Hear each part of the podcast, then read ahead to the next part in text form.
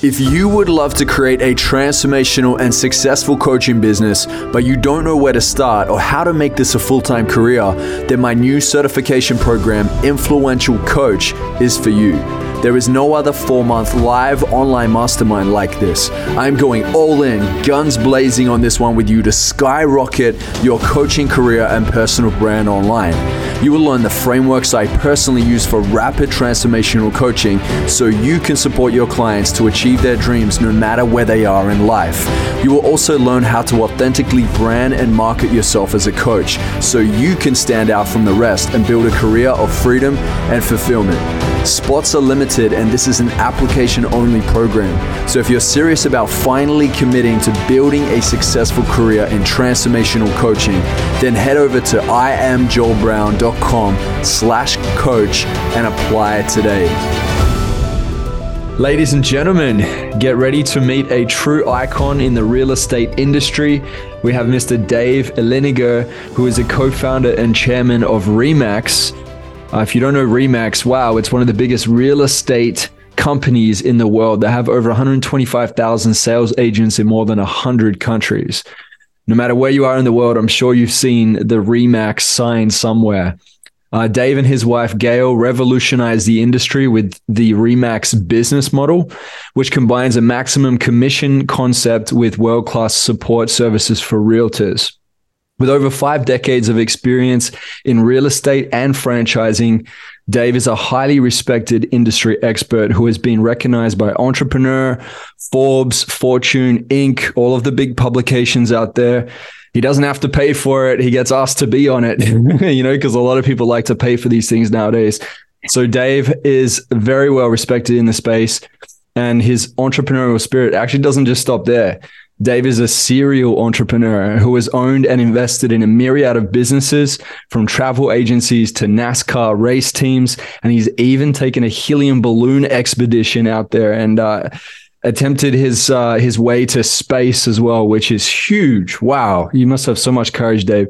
Despite facing a life-threatening MRSA infection that left him paralyzed, Dave's determination and resilience led him to write the New York Times best-selling book My Next Step, and he continues to lead the company as chairman of the board.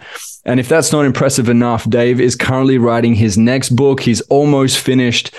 Uh, the book here is called The Perfect 10 which is 10 leadership principles to achieve true independence, extreme wealth, and huge success. And this is coming out January 2024. So grab hold of your seats. Let's dive into it. Dave Liniger, thank you for being here with us today.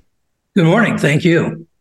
Yes, so exciting stuff. You've, you've like I just really broke the bio down into a little bit of a nutshell, but you have so many things that you've achieved and as I was reading through it, I thought to myself, wow, if I could say that I've done that many things in my life and kicked that many goals, I'd be pretty happy with myself. It's so, been quite an adventure. If you could, yeah, if you could like maybe encapsulate it into like one word, how would you describe your life? I would say the word adventure. Adventure.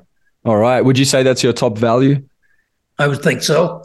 Yeah. Um, a lot of people talk adventure being flying airplanes, jet planes, scuba diving, skydiving, uh, doing safaris, whatever it might be. Uh, I've done all those things and done them well. But the biggest adventure of all is taking an idea, no money and no partners, and starting out with one real estate agent and ending up with a hundred and some countries 50 years later. Wow. That's insane. What do you think is the biggest driver for you when it comes to this? Because obviously you have the idea, you got to work your way to execution. Did you feel like there was something pulling you? Was there this big like end result that you focused your mind on? Was there some sort of vision that you made vivid that you just latched onto? What was it for you? Well, for me, it was a cause. Uh, when we created the Remax concept, uh, I wanted to benefit the Remax uh, broker and also uh, help the agent succeed much better than they could anyplace else. the way the commissions were split between brokerages and agents back in the early 1970s was a 50% commission split. The agent kept their 50% to have their earnings and pay their personal expenses like an automobile, uh, entertainment, health insurance, etc. The company used their half of the commission, mm-hmm. pay the overhead, secretary, advertising, signs, etc. Um, there was tremendous turnover because nine out of 10 people that get a real estate license don't have it two years later. They give up. It's a very difficult business to get started in. Uh, there's no salaries, no advances. And so waiting between long time periods to get your first commission check is that really stops people from making a success of it.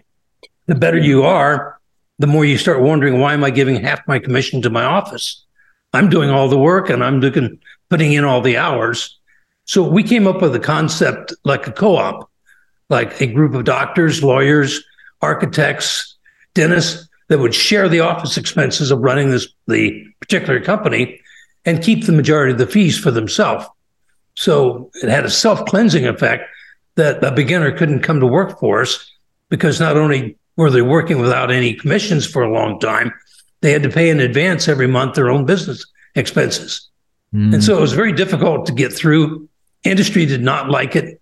It was a terrible threat to established companies because if it worked, they were going to have to pay their agents a lot more than 50% commission. And uh, so we struggled. I made a lot of management mistakes. It was my fault. Uh, I was uh, very naive.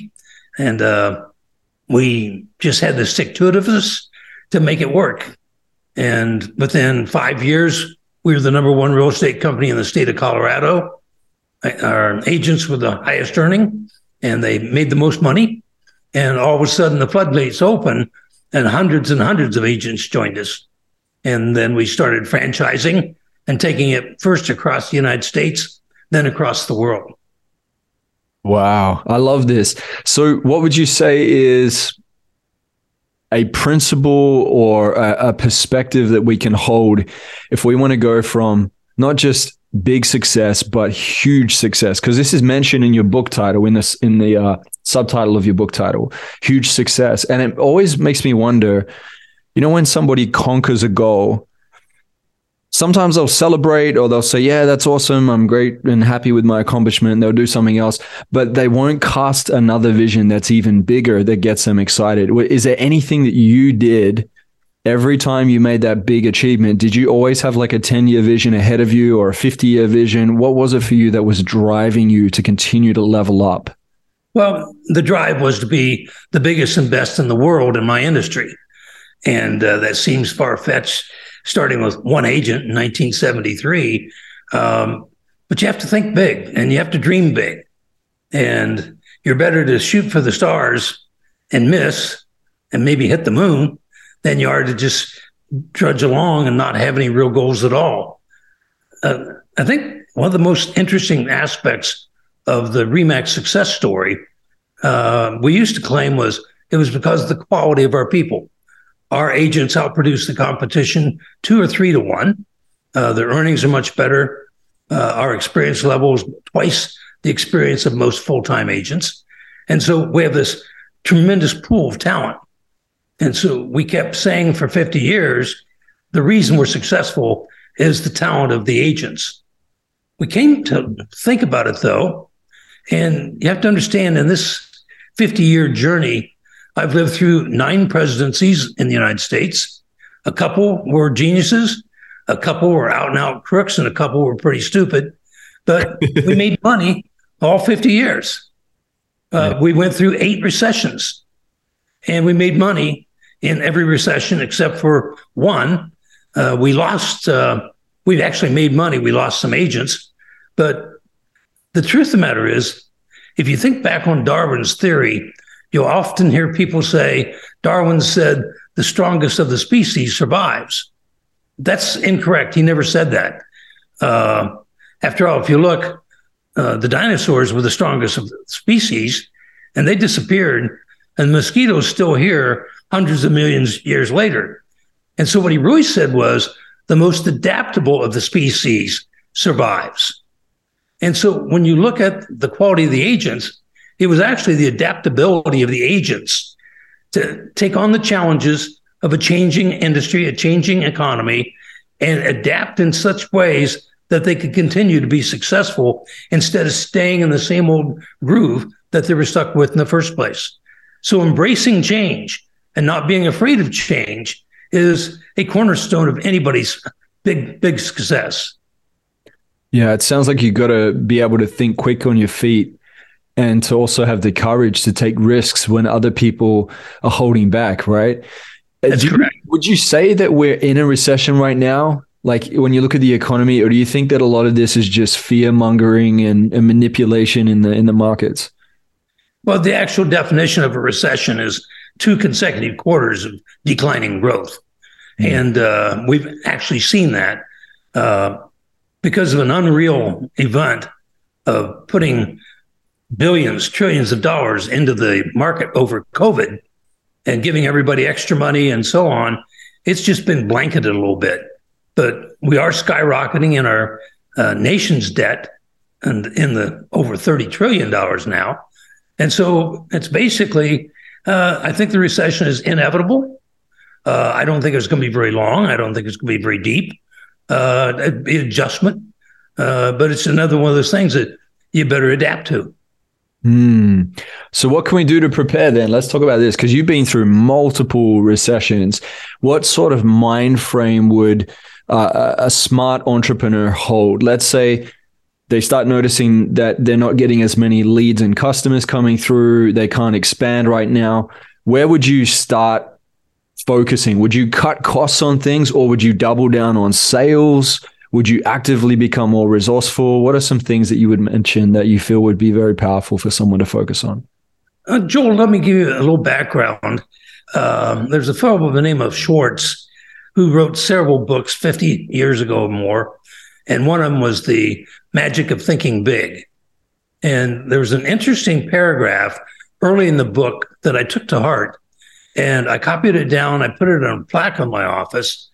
And it was the theory of more basically says um, progressive doctor, progressive, try it again, progressive uh, farmers will try to find a way to get more bushels per acre, more eggs per hen, more pound per cow. Uh, manufacturers will try to figure out how to produce more widgets with less waste. Uh, and so when people think of recession, the first thing comes about is cut costs, lay people off, mm. uh, get your budget under control.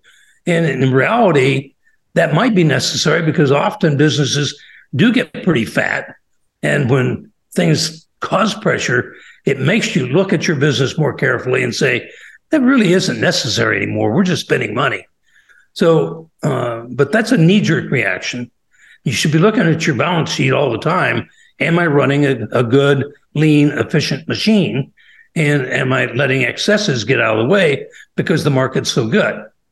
Um, but you balance that off with uh, if the market's bad, it's bad for everybody then what can you do to take advantage of it?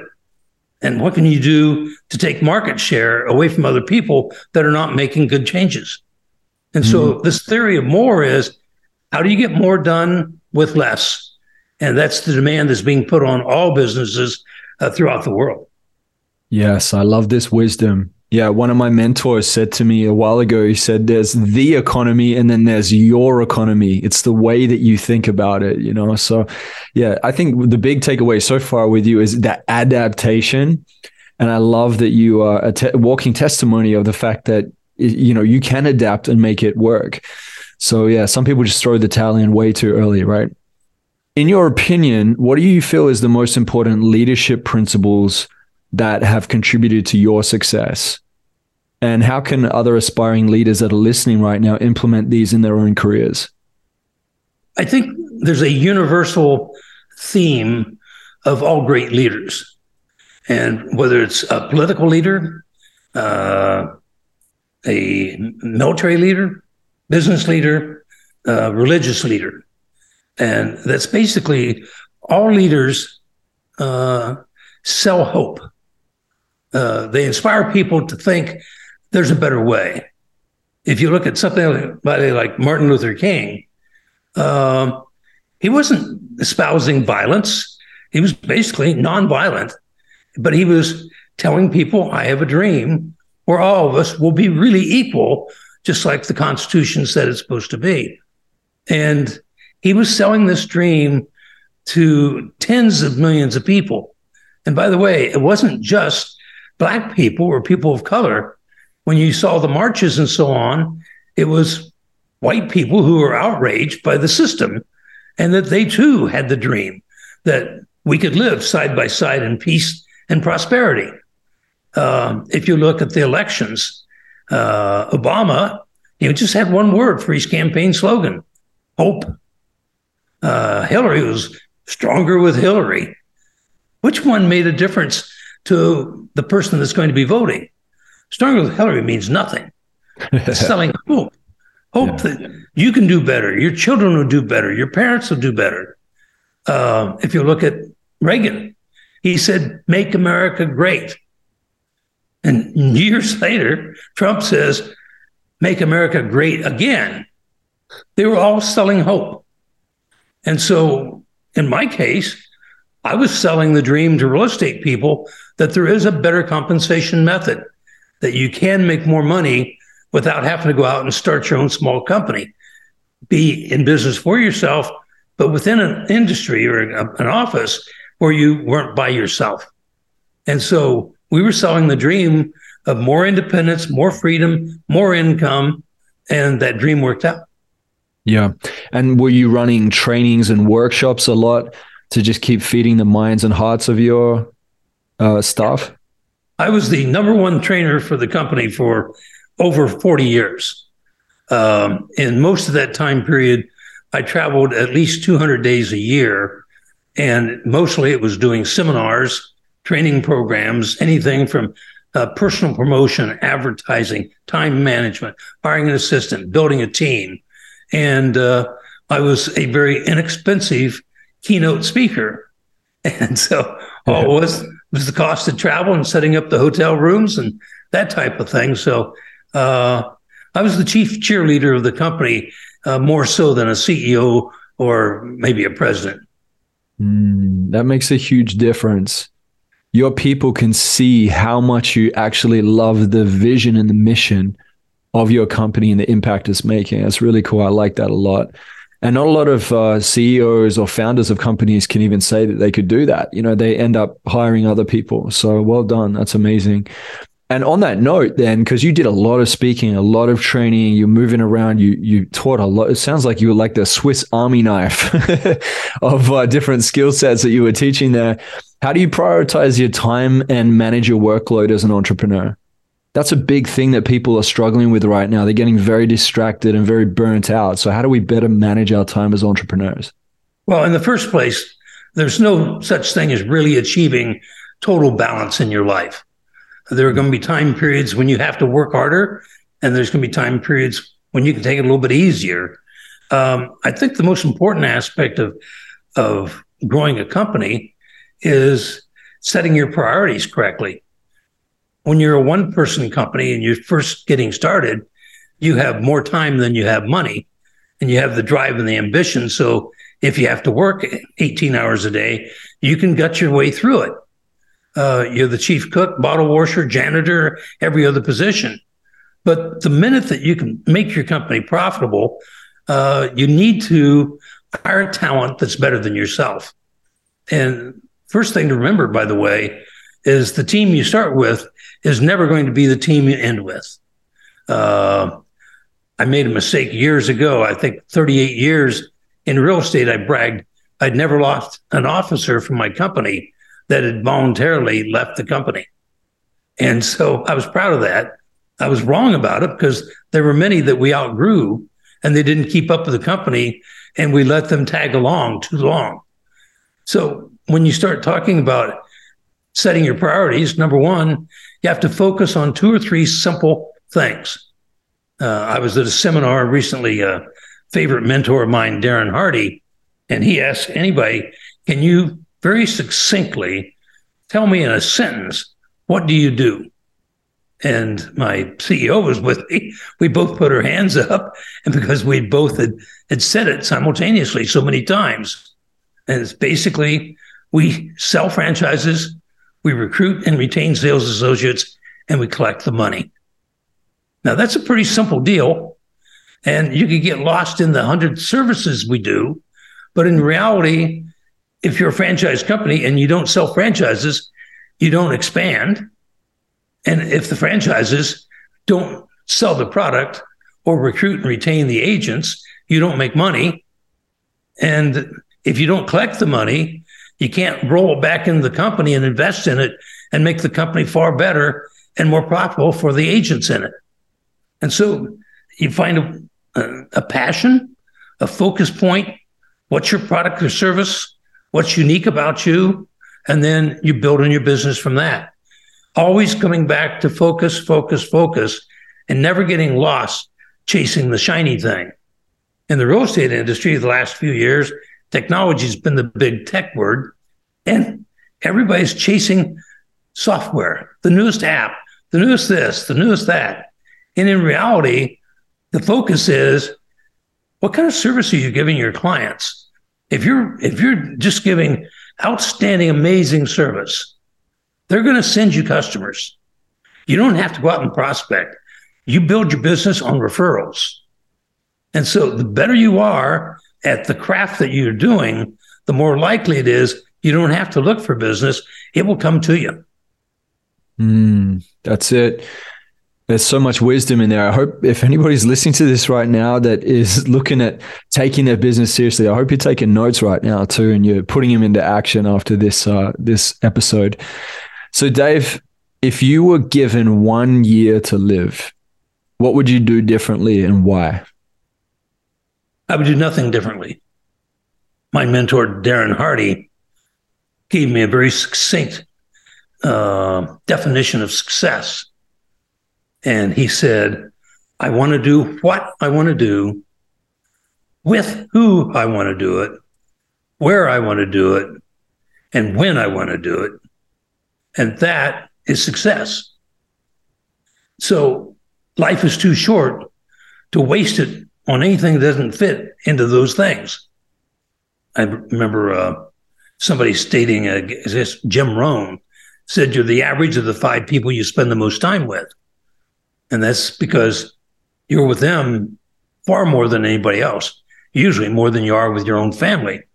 And so you will pick up their work habits, their attitudes, uh, their desire for furthering themselves in life. If you surround yourself with uh, lower income people, let's say you're uneducated, you're honest, and you're a ditch digger. That's okay. I mean, there's a place in the world for ditch diggers. Not everybody can be a brain surgeon. Uh, the problem is, as a ditch digger, you're around other ditch diggers, and you will dress the same way, use the same language, cuss words. On Friday night, you'll go to the same neighborhood bar. You drink the same brands of beer. Uh, if you have time for vacation, it's usually going to be something uh, going to the lake or fishing at the river or going hunting or whatever it might be. And that's your lifestyle. You'll drive a similar truck, you'll wear similar clothes. If you are a cardiologist and you go to college for four years, medical school for three, residency for two, you do two years in a hospital someplace. Bear in mind that almost everybody in the hospital that is working there has a college degree. And so you will be surrounded with well educated people. Your peers are going to be other surgeons and cardiologists and medical practitioners who are doing extremely well. You will take the same vacations, whether it's to Aspen or Vail or whether it's to the Swiss Alps. Uh, you'll have your kids, they'll go to good schools. You join the country club. You're, you're associating with other people who are high drive, high achievement individuals. And so you play up to your competition. You play better golf if you're playing with a better golfer. If you're just out with a, some friends and drinking beer and, and you're just duffers and you're hitting the balls and that didn't go very well, drop another ball and hit another one. But if you're in a country club and you're in the tournaments and you have to follow the rules of the tournaments and everybody's serious about it and you still have a good time, but you just up your game when you're with other people who are serious about their game. Yeah, that makes a lot of sense. It does. Yeah, it has a massive impact on you. And uh, it affects our whole worldview, right? Sometimes some people just live in this little bubble. They don't see the broadness of the world, they don't think of the bigger picture as well. So, this is really sound advice. I love this. We're taking this down the existential route. So, I want to go a little bit deeper here. Let's have a look at this. If you could relive one day out of your life that you've already had from the past, which day would it be and why? Hmm. I've had a lot of successes and a lot of failures. And usually it was not a one day thing. Uh, the failures come about because you've been doing something wrong for quite some time and it catches up with you. And the successes are the same thing. Uh, everybody looks at me and says, Well, geez, you're an overnight success. Well, I'm sorry. Uh, you weren't alive 45 years ago when you were seeing how hard we were struggling. So it's kind of fun. Like, uh, uh, I think there are days that you remember forever. And the, I think the day that I will remember forever is that uh, I went to the hospital in very bad shape, uh, thought I had herniated disc. My legs were paralyzed, and uh, we'd been putting off back surgery for a couple years. I had a great surgeon, and he says, I don't want to cut on you unless I have to. Let's do some spinal shots. And so, anyway, uh, I was in bad shape. I went in the hospital on a Sunday and I thought, that's all right. I'll be okay. Sometime this week they'll operate. I'll be in two or three days, then I'll rehab and I'll go home. And as it happened, uh, an hour after I got to the hospital, I went into toxic shock. Uh, they rushed me into ICU, put me on a ventilator, hooked me up to everything. And all of a sudden, uh, my organs all shut down and I was in flatline two weeks later. Uh, they asked uh, everybody to put me into hospice. It was not possible for me to live.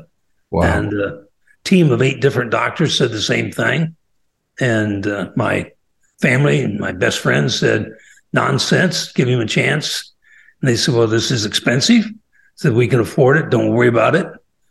And uh, three months later, I started coming out of the coma. And so at the time, I was a quadriplegic. I was totally fetal. I had shrunk into my body. All my ligaments and everything had shortened and strengthened or tied into a knot. And the doctors, when I started talking to them, they, I asked them, "What's my cognitive ability?" And he says, "Well, it's about of a four or five year old." And the interesting day was about four months later, after hard work, I asked him then again, well, where am I at? And he said, well, we've got you up to high school. And I said, that's great news because that, that's all there is. I failed out of college. So this might be the best day of my life. I'm back to normal, sort of, except for I was still quadriplegic. And so that, uh, I just had the drive and the ambition and determination when every person said, you're never going to walk again. That at first it was a pity party. And it was, God, that can't be true. Look at all the things I've accomplished in my life. And now I'm going to be stuck like this.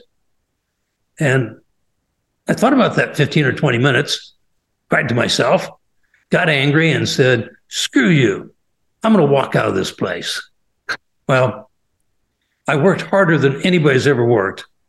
And uh, my therapist and uh, nurses pushed me really, really hard. I begged them to. I said, never let me give up. And uh, after months and months, I did not walk out of the hospital. I went home in an electric wheelchair, but I stayed in it for another year of working my butt off. And the magic day came when I was able to start walking with braces and double crutches and then work my way to no braces, and then finally to a cane, and then finally to 10,000 steps a day. Uh, that was the achievement of a lifetime. Uh, when I went to my convention in January, I spoke from an electric wheelchair, told them the process and the lessons I had learned, which were all the lessons I had taught. Think and grow rich. You set a goal step by step, put it in writing, get a mastermind group to support you. I said, I've done all those things. And I've just made up my mind that uh, I'm never going to quit. And even if I don't really ever walk again, I'll be the best damn paraplegic you've ever seen in your life.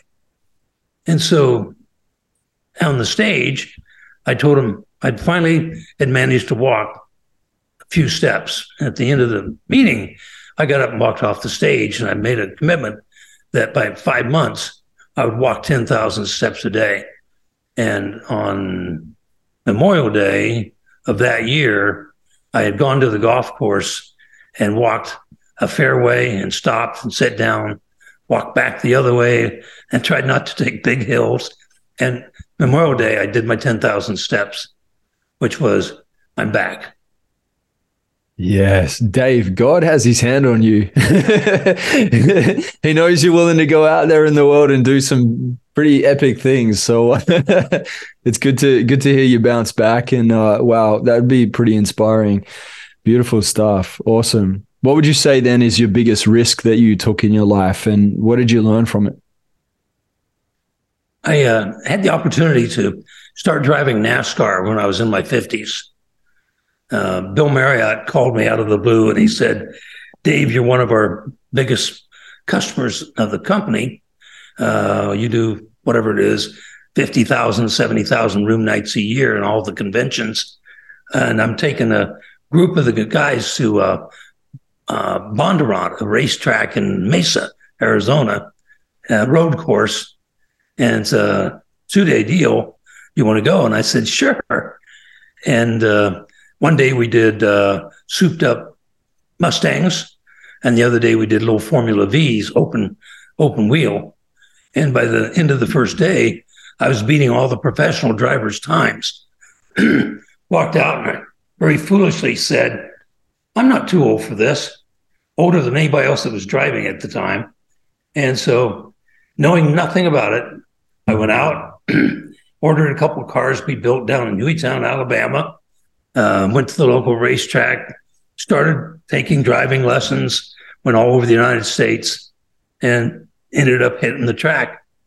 And uh, it was a blur. Uh, I didn't know how to set up my car. I didn't know how to get the right team. Uh, took six months to figure it out. At the end of six months, I said, I don't want to be a townie. I want to go on the tour. I want to go with the big boys. And I took the big step to do it. So I think one of the most difficult things I ever had to do in my life was I went from a three mile track to going down to test Daytona at 200 and some miles an hour.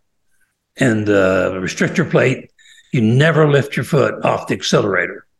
You just keep it dug in as far as it'll go, and you come down a mile long straightaway, you come right into the turn. It's got a big bowl, and you start making the turn and you accelerator. Your brain is, you can do this, you can do this. Saying, hey, dummy, let me up, let me up. Made it through one lap, and the car held. I was terrified for one lap. And on the second lap, I knew all I had to do, turn the wheel, keep my foot in it, and I had conquered an incredible fear at the time. Within a year, I started driving the biggest, fastest tracks in the world. And it was like driving on a freeway. There's no longer any anxiety. There was no more fear about it. It was, this is normal. Just like when you get your first driving lesson and maybe you got a stick and you're stutter stepping and you're thinking, oh my God, how I can do that? And a year later, you're eating a sandwich, got your arm around your girlfriend, you're training, changing the radio stations and driving with one hand. And just, you know, it's so easy to do. And everybody looked at professional racing and thought, boy, they must have nerves of steel. Not at all. After you've after you've wrecked four or five cars and your safety harness and your helmet and everything saves you, then it just becomes it's another day at the office. And it, it just becomes fun. It's like I've told everybody I never lost a single race. I just ran out of laps. oh, I love that. Yeah, it's all about turning your fear into fun, right? Yes. And you talked about fun. Being a celebrity, signing autographs, being treated so well every place you go. That's pretty cool. It happens to sports figures and politicians and you know other celebrities much more than it does to business owners. Yeah. Yeah, well, some some politicians might get the uh, cake in the face too at times. so yeah, it come, comes with it, doesn't it? The good and the bad. Yeah, you know, when I was in uh, Western Australia, I was working. This was before I started my business. I used to work up in the deserts, and uh, I was catching snakes and lizards and kangaroos. Right, I was working in the environmental team, and uh, when I first started snake handling, it scared the pants off me. Yep. But one thing that my teacher taught me he said that your your knowledge must reach that level of fear. Once your knowledge matches your fear it's not that the fear doesn't go away it's that your knowledge surpasses it and your understanding and wisdom and experience goes beyond it. And then you can turn it into fun. Yes. so it sounds like that's what you did. It's like everything's new but it and i know there's something in your spirit as an entrepreneur where you want to conquer something so that that becomes normal and then you go beyond that, right? That's what it sounds like you've done pretty much your whole life. If you look back in retrospect, it was just turning the scary into a normal and moving to the next thing. It's pretty cool. Fun. Yeah, that's it. If you could have dinner with anyone, dead or alive, who would it be and what would you talk about? Oh, let's say John Wayne. John Wayne. All right. Um, when I was a boy, he was my idol. Uh, I wanted to be big and tough and strong and brave and whatever. Um, he had a fascinating life. And uh, he was pretty much the person you saw on the screen. And I've made a big time effort to study everything I can about him just out of a interesting biography, I guess I would say. And so I think it'd be fascinating to talk to somebody like that. I did have dinner one night, 20 some years ago, with Sophia Loren. And uh, that was a rather remarkable night to me. Uh, she was, I don't know what her age was, I guess can't say 60s or something. She was as beautiful then as she was when she was a 24 year old starlet. Mm, but uh, yeah. she had such an amazing life. And I asked her at the time, because I was a much younger man, and I said, well, What is it like to have had this stardom and had epic beauty and having millions of men swoon and think about you and whatever? And as you age, obviously, if you live long enough, we're all going to age. And how have you adapted? And she smiled and she said, Well, I, I like to treat myself like a fine wine and that when you're a young fine wine, one of the best uh, bottles of the year, uh, you're vibrant and you're fruity and you're you're much more uh, uh, robust, if you will. But over a period of time, really great wine ages well, and it stays just as good. It just ages differently, and it has a different different type of uh, characteristic, if you will. And so she was very comfortable talking about, yes, God, those were the glory days, but I'm having more fun today than I did then. And I thought that insight really uh, pushed me forward in my life of understanding that this is the way it is. Um, you know, unfortunately, it's, aging is part of life if you live long enough. And can you accept it? And what can you do with it? Yeah, it sounds like a very important key to to hold if you want happiness, right? And fulfillment in your life is to not wish that you could have done something different or or be down upon yourself because of of your age, but embracing that you are able to take all the wisdom with you that your value actually increases. I have such a big respect for for those that have walked the path before me.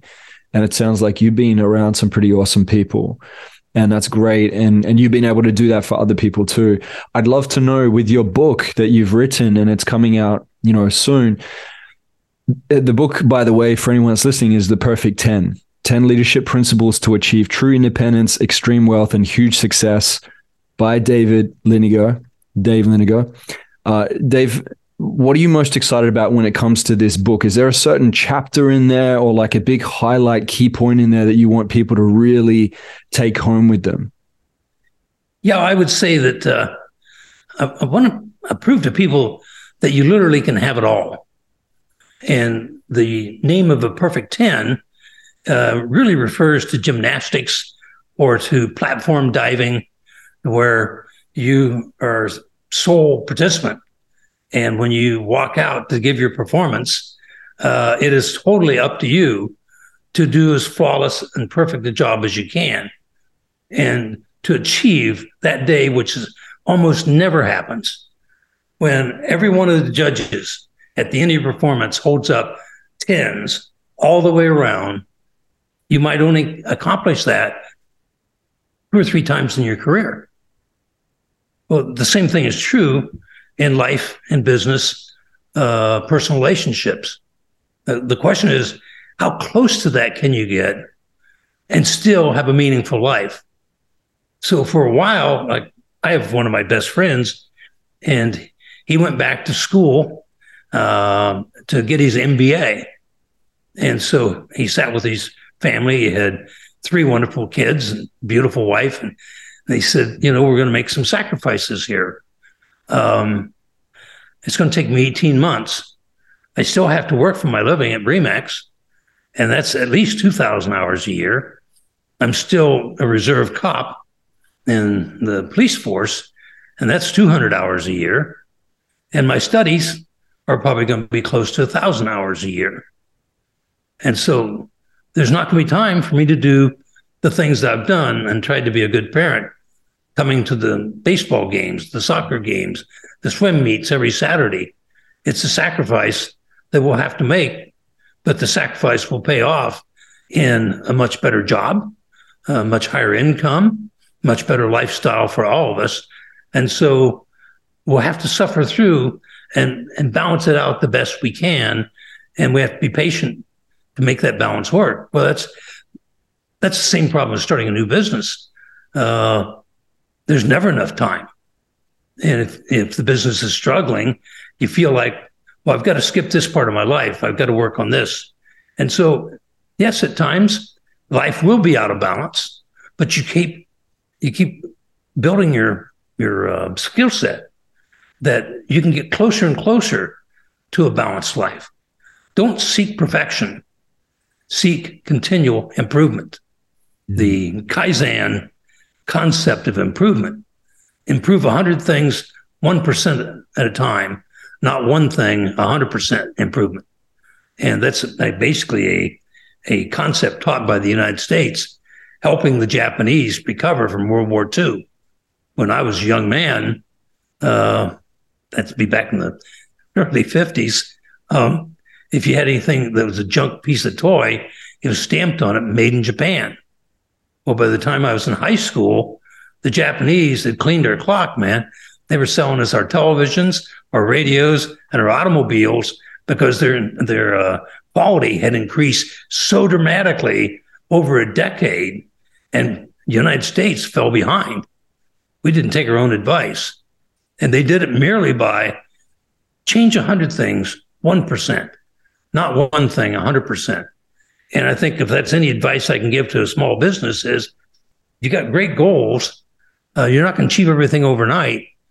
Just be thinking every day, how can I do this just a little bit better, a little bit less costly? And it works. Mm. I'd imagine it would create great harmony in your life, right? Because some people are just so singly focused on one dimension and they sacrifice having a good relationship with their children or their partner. Instead, they're the you know big top business guy or girl, but their health has been hit. You know, so I like this. I like what you're teaching. It's like you can have it all, just not all at once, right? You can build it over time. That's really cool. That's yeah. a great statement. You can have it all, but usually not all at once. yeah, yeah, it takes time for sure. Dave, what is one thing that you want to be remembered for after you die and why? Um, I'd like to be remembered for climbing a mountain and having the time to reach around and put my hand down and say, let me give you a lift up. Um, so many people in my life have given me a first, a second, and a third chance. And so many people in my life have reached out to me and said, Have you tried this? Would you like to improve this way? How can I help you become more successful? And so everybody in the world learns simply by mimicking. Everybody thinks that you go to college and get a degree, or you go to trade school and you become a union card holder. Uh, we mimic from the day we're born.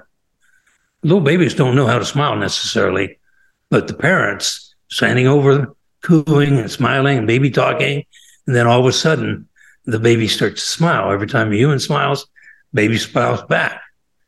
As the baby gets a little bit older, the hero worship the parents, the mom and the dad. I want to grow up big and strong like dad. I want to grow up and uh, be a beautiful woman like mom. And then by the time they get into grade school, they start mimicking each other. Then we get to the terrible teens, and they really are terrible, and they start mimicking each other, and they're all trying to be independent. I don't want to be like my parents anymore. I want to be the cool guy in, in high school. And in college, you mimic, and in adult life, you mimic. Uh, if you own a company and if you're the boss and you got a great attitude and you come to the office, you dress well, uh, you work hard, you're kind to people, the people around you are going to act the same way. So even in the real estate business, it's normal in a lot of markets. We don't dress like we did 10 years ago. Thank God the tie has gone away and all that stuff. But I mean, if you're in, in New York or Chicago, you wore a coat and tie until five years ago. And if you're on the beaches of California, you're Bermuda shorts and a t-shirt.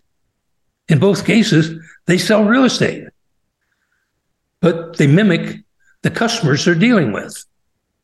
So the most important thing is boss watching. If you are the boss or you're the supervisor, no one ever stops looking at you. They will watch everything you do. They might not comment it, they might not tell you they're doing it, but trust me, they will imitate your behavior. And if your behavior is total professionalism, being a kind person, helping out other people, encouraging people, you'll develop that culture. If you're a jerk, jerks will join your company because they want to be in company of their own. This is the mirror of leadership, isn't it? Yes. Which actually circles back around to that important statement you made about it. it I, I, believe your association determines your destination, who you associate with. You got to be careful who's in your friendship circles, right? Because you start acting like them as well without even knowing it. It's a very unconscious act at times. So, Dave, this is amazing. I've really loved this conversation. I can't wait for everybody to hear this. Uh, if you're listening right now, I want you to go grab that book as well when it comes out. Where can we find you online? Do you have any workshops online, any podcasts or anything happening online that you'd like to share? Yeah, uh, you can go to uh, daveliniger.com. Uh, I've got uh, a podcast that uh, has some rather interesting people on it. Uh, it's called uh, Grit and Ambition. And it's all about people who really start with nothing and they have ambition, determination, and grit, and that they've made something fabulous of their life. And whether it's in business or if it can be in music or arts or it can be in uh, charitable work, uh, success isn't limited to just being a business person. And so, uh, listening to what other people face, the challenges they overcome, encourages you to think, well, if all those people can do that, so can I do that. And we're around so many naysayers out there that are talking about oh, it's just too tough, or the economy's bad, or the interest rates are too high, or whatever it is. I, I didn't get a college education, and so I can't go anywhere. That's nonsense. We live in the United States, I think, in one of the greatest countries in the world. We have our problems, so does every other country have their problems. But no country gives as much uh, opportunity to take yourself as far as you are capable of going. Mm, that's such a gift. such a gift that you you can't let go to waste for sure. Dave, last question we end every interview with. This is a question here. If you were to deliver your last 30 second speech to the world, what would that last 30 seconds sound like? Well, to frame it for you, uh, I was giving this speech at the convention and well respected. Uh, company had been 40 years old at that time, maybe 39. Uh, everybody had seen me healthy and everything. And now they see me do a one hour presentation in my wheelchair, electric wheelchair. And in 30 seconds, I totally changed their world. And I said, We're friends here. I want to ask to do one thing for me, please. And everybody's really quiet. I said, Please stand up. And they all stood up. And I said, You understand how wealthy I am.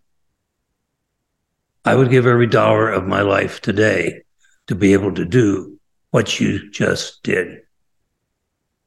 And the room was just went crazy. It was just like, that's what that's what real wealth is. The ability to do something that you want to do. And there are those people. I'm fortunate when I managed to figure out how to walk again. Uh, but there are those people that will never walk again. And so you think you have a bad day. Most important thing to remember you're still shiny side up, man. You're still breathing and you can do anything if you got your health.